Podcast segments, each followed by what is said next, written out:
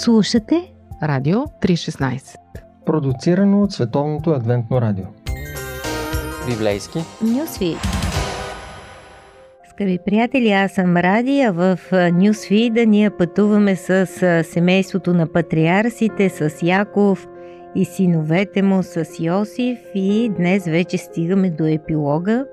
Всъщност завършва историята на едно семейство, за да се превърне в история на един народ. Още Авраам предсказва, че Израел ще живее в Египет. Много е странно, това ли е Божията промисъл да бъдат изгнаници? Очевидно не.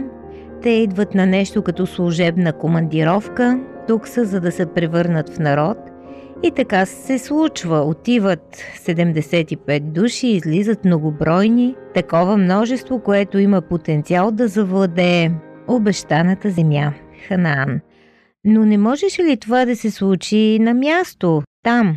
Ние с вас по-трудно можем да си дадем сметка за тези сложни процеси, за които става дума в древния свят, как да се съхраниш в тази непрекъсната пандемия от чужди култове и ценности.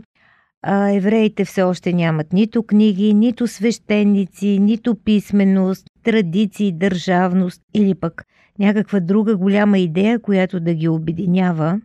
Нищо освен устните предания за Бога на Авраам. На първо време те сякаш най-много имат нужда от защитена територия, където да бъдат поселени и в същото време да останат отделени. Египет им предлага такива изгодни условия. Защо? Защото египтяните са изключително затворена общност. Те вярват, че империята им отразява космическия ред и също, че са богоизбран народ. Така че презрението им към чужденците е мотивирано доста религиозно и се простира чак до времето на Римската империя. Те не искат нито смесени бракове, нито чужди в техните култове. Идеално за евреите, защото всички останали племена, народности са изключително, така да го кажем, със съвременните термини, мисионски настроени. Те казват, заповядайте, женете се тук, на наша територия. Ние така ще обновим кръвта си. Елата, участвайте в нашите богослужения. Това дори е въпрос на добро възпитание, някакъв вид учтива работа. И в този смисъл Египет е уникална етническа и религиозна среда за онази епоха. Там евреите имат спокойствие, те не стават нито пленници, нито ги разселват из цялата империя – Получават земя с добри пасища, където преживяват като малък народец. Земята Гесен намират празната ниша, даже в економиката, защото местните обичат месо, но презират овчарлъка, а нашите хора по професия са точно такива. В този момент те наистина получават един вид небесен мандат да направят невъзможното, да нараснат без да бъдат асимилирани. Но ще дойде време да се върнат у дома. Това е обещано. И Яков прави това пророчество свое завещание. Той казва да не ме погребете в Египет. Той иска погребение в обещаната земя. Прочетох една страхотна мисъл на един руски академик, Амосов, хирург. Той казва да вярваш, че няма да устареш и да умреш, това е романтика. Ние с вас наистина сме романтици, такова ни е поколението, такава ни е културата, но никой от древните не е бил чак такъв романтик. Всеки е мислил за смъртта, всеки се е приготвил за нея, това си е било културна норма. И така след 17 години благоденствие, напълно безинтересни за нашата история, което пък е много интересно, започва бурният разказ за подготовката на Яков за смъртта. Той благослави внуците си, децата си и дава разпореждания за своята последна воля къде да бъде погребан. Но сякаш тук има и някакъв взор, защото Йосиф е добър син и баща му може да бъде сигурен, че ще получи достойно погребение, а той стига до там, че да изисква клетва за това, че няма да го погребат в Египет. Много тълкувания има защо по този начин не само настоява, но се стига и до такова сериозно изискване Йосиф да се закълне. Но това е, може би, поведение с послание, казват коментаторите. От една страна той ясно иска да каже на египчаните, моето семейство не е египетско. Това, че ние сме с вас, не означава, че сме като вас, защото ние имаме друго място, където е нашия дом. Ние помним и ще се върнем там. И друго. Яков иска семейството да помни, че те тук са пришълци. Египет, най-доброто място за живеене, с най-високия стандарт в древността, това място не е нашия дом. Там, където всъщност тече добрият живот, лесно може да забравим и мисията си, и корените си. И Яков го предвижда, защото много поколения ще се родят, за които Египет ще бъде родина, ще се вкоренят, ще се умножат, там ще имат своите домове и своите гробища, ще се адаптират към живота и дори ще се адаптират към робството. И наистина, ако с стотици години живееш на една и съща земя, къде ще искаш да ходиш? Затова някак принципиално и някак на всяка цена Яков иска да напусне Египет. Даже като мумия или чучело все тая, това е неговото завещание. Мястото не ни е тук. Може би ви харесва, но това е чужда земя, в която даже аз не искам да бъда погребан. Не искам тук да лежат дори моите кости. Всъщност, може би Яков иска да бъде един външен център, който да тегли семейството към техните корени и към обетованата земя. Библейски послания. Истини от книгата, която съдържа най-важното. Едно предаване на Радио 316. Скъпи приятели, може би Яков е мечтал за един по-спокоен живот. Спомняме си как се жалва на фараона. 130 години живях и цял живот борба. Борба, борба, защото е човек на трансформацията. Не случайно има и две имена – Яков и Израил. Второто е име за противостояние, човек, който се е борил с хора и ангели и с Бога и е победил. Пък и времената, в които живее са сложни. Все трябва да бяга я от брат, я от глад. Но накрая мечтата му се сбъдва. 17 години благополучие. Вече ви загатнах, че е много интересно, че точно тези години са безинтересни за разказа. А това се повтаря и при Йосиф. Той след смъртта на баща си ще живее още 50 и няколко години, които в а, библейския наратив минават само с едно отбелязване. Сякаш Библията иска да ни каже, че когато ни е най-леко и най-меко, не се случва нищо особено. Някакво безсмислие на добрия живот, на сладкия живот. Всъщност, и за тях има нещо притегателно в сладкото египетско робство, защото за онази епоха Египет е символ на успех, плодородие, процъфтяване и устойчиво благоденствие. Това е и земя, където дъжд не вали. Разливът на Нил осигурява плодородието, затова никой не гледа към небето, никой не се моли за дъжд. Така че Египет се явява един вид антитеза на обещаната земя. Не знам какъв е отговора наистина, но изглежда доста странно, че точно там Яков живее своя спокоен живот, своите спокойни старини. Но това щастие не го съблазнява дори когато вече е стар и сит от дни, защото той заклева Йосиф да го погребе в Ханаан. Очевидно е, че все още вярва, че тази земя ще принадлежи на неговите потомци, защото Бог е обещал. Това е да живееш вярата си. Не на теория, не през някакви лекции, умозрения и така нататък, а в живия живот. Всъщност Яков желая не само да бъде сред своите мъртви, но и там, където ще се слее с Бога. Метафоричното ключе на това желание е обетованата земя, Ханаан, обещаната земя. Тази земя по някакъв начин и в някаква форма присъства в човешката култура на всяко място и всяко време, Това е онова прекрасно място, където ние най-сетне ще се успокоим, най-после ще бъдем щастливи.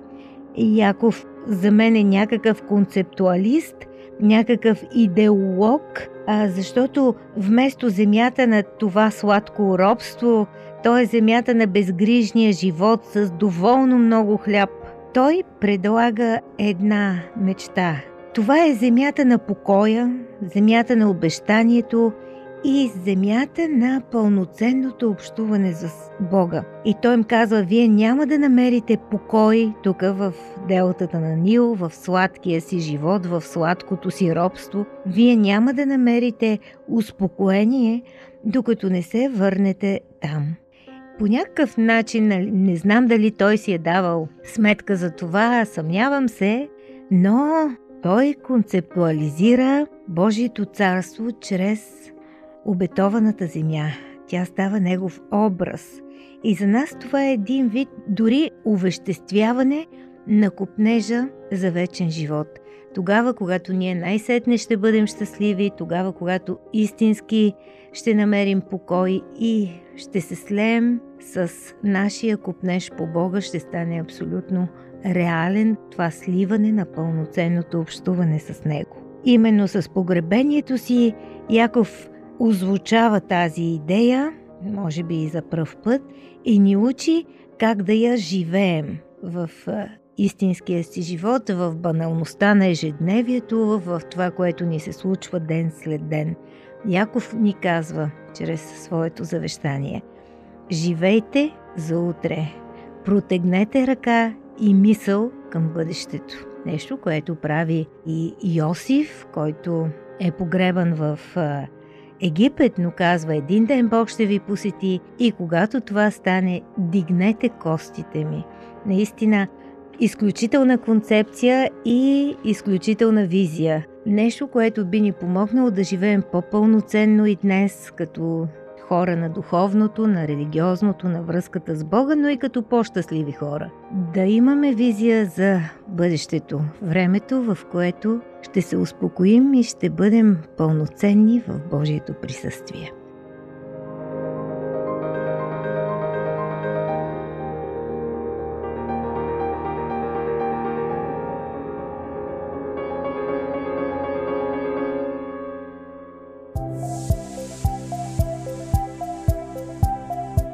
Слушате Радио 316 Продуцирано от Световното адвентно радио.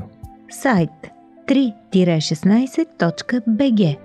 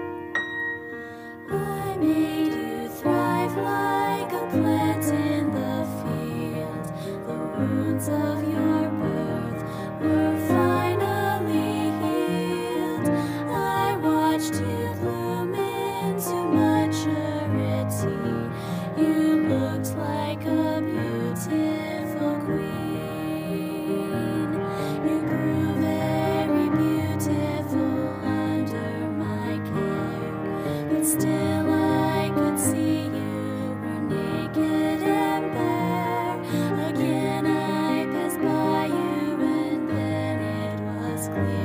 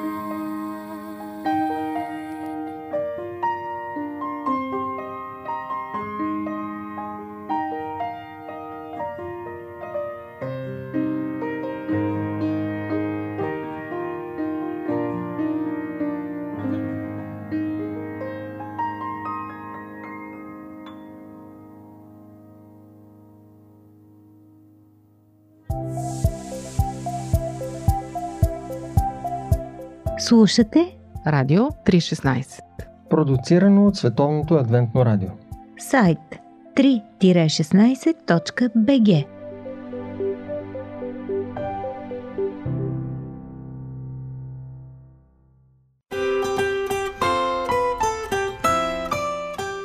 по пантофи.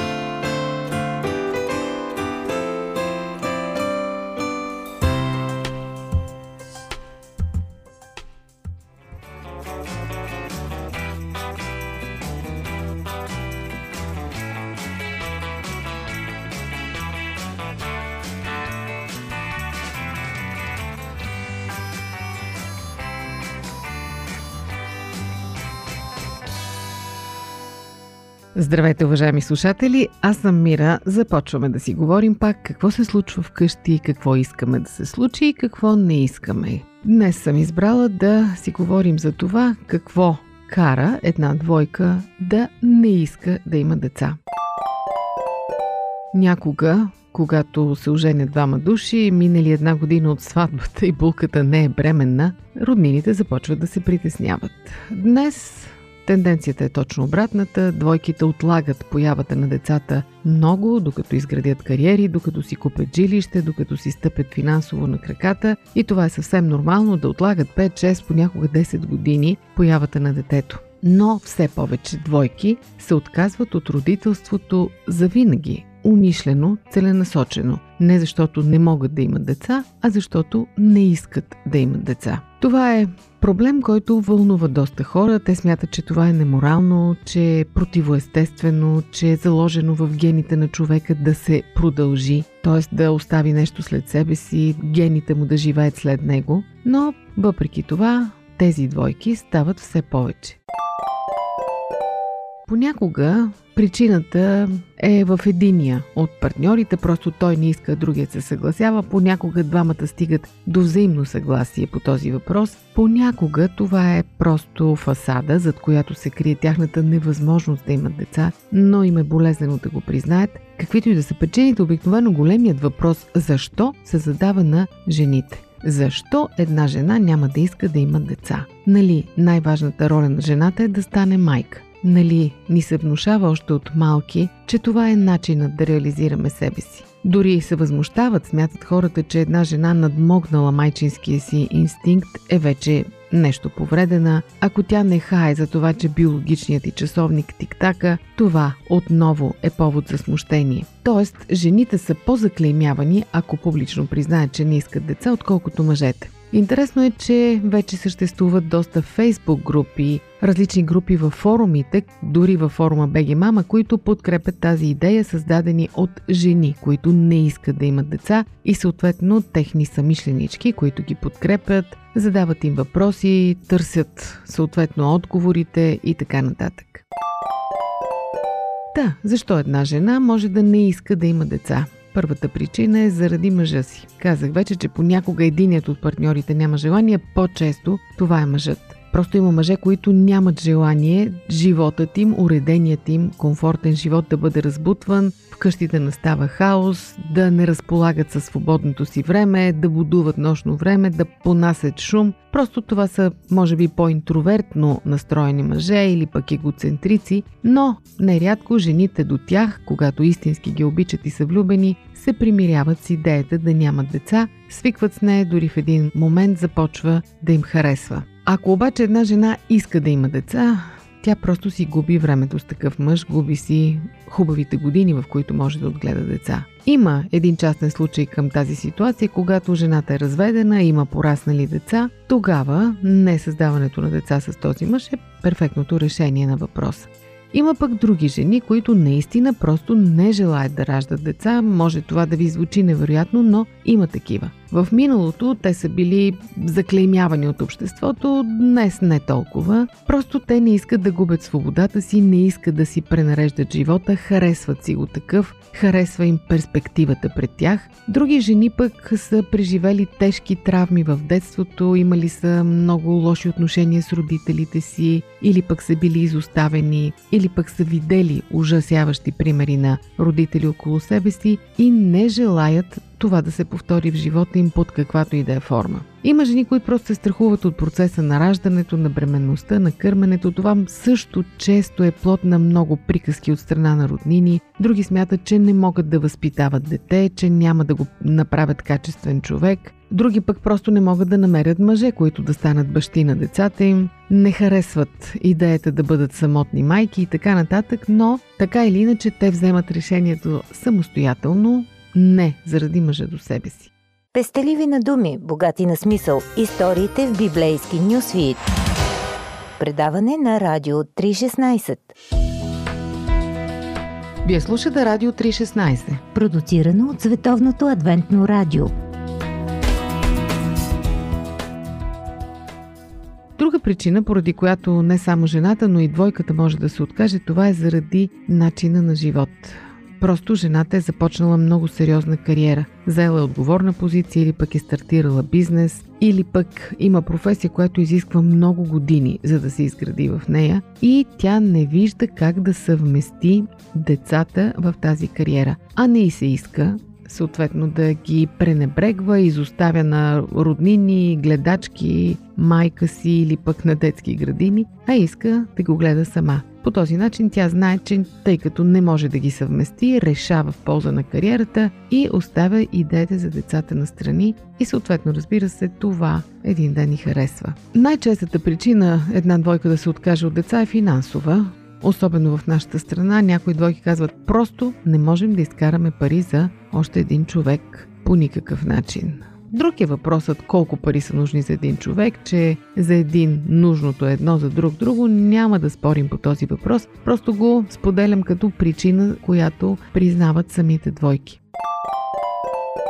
Най-големия проблем, с който тези двойки се сблъскват, не е това, че няма кой да ги гледа на стари години, а по-скоро неодобрението на обществото. Те непрекъснато са длъжни да обясняват на кого ли не, защо са решили така. Ако, скъпи приятели, вие припознавате себе си в този модел, трябва да знаете, че е нужно да се подготвите за такава съпротива. Да, въпросът за това ще имаме ли деца или не е хубаво да се поставя от двойката още преди те да са се обвързали в брак. Хубаво е всеки да знае какво мисли другият по въпроса. Неприятно е да разбереш, че човекът, на когото си казал да, в един момент има точно обратните на твоите желания. И тъй като все още за нормално, в кавички слагам думата, се счита да имаме деца, ако вие сте от хората, които вътре в себе си имате дълбокото убеждение, че не бива да имате свои деца, споделете това с партньора си още преди да сте се оженили.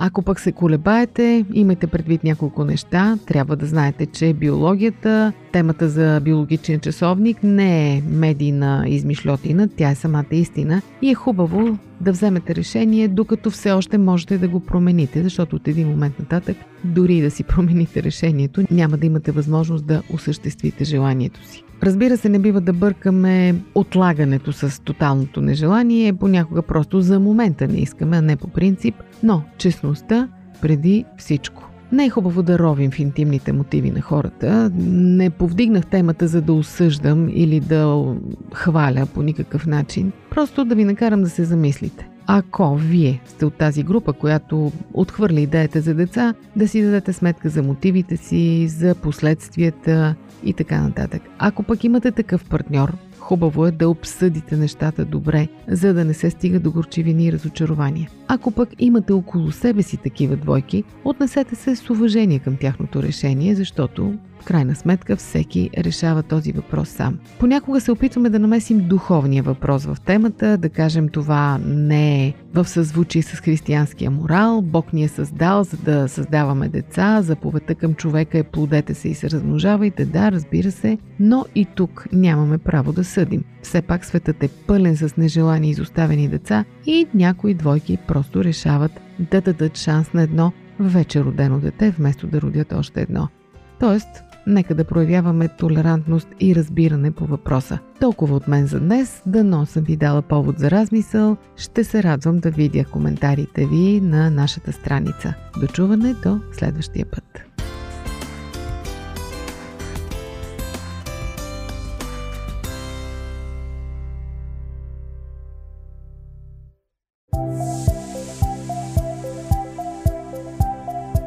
Радио 316 Продуцирано от Световното адвентно радио. Сайт 3-16.bg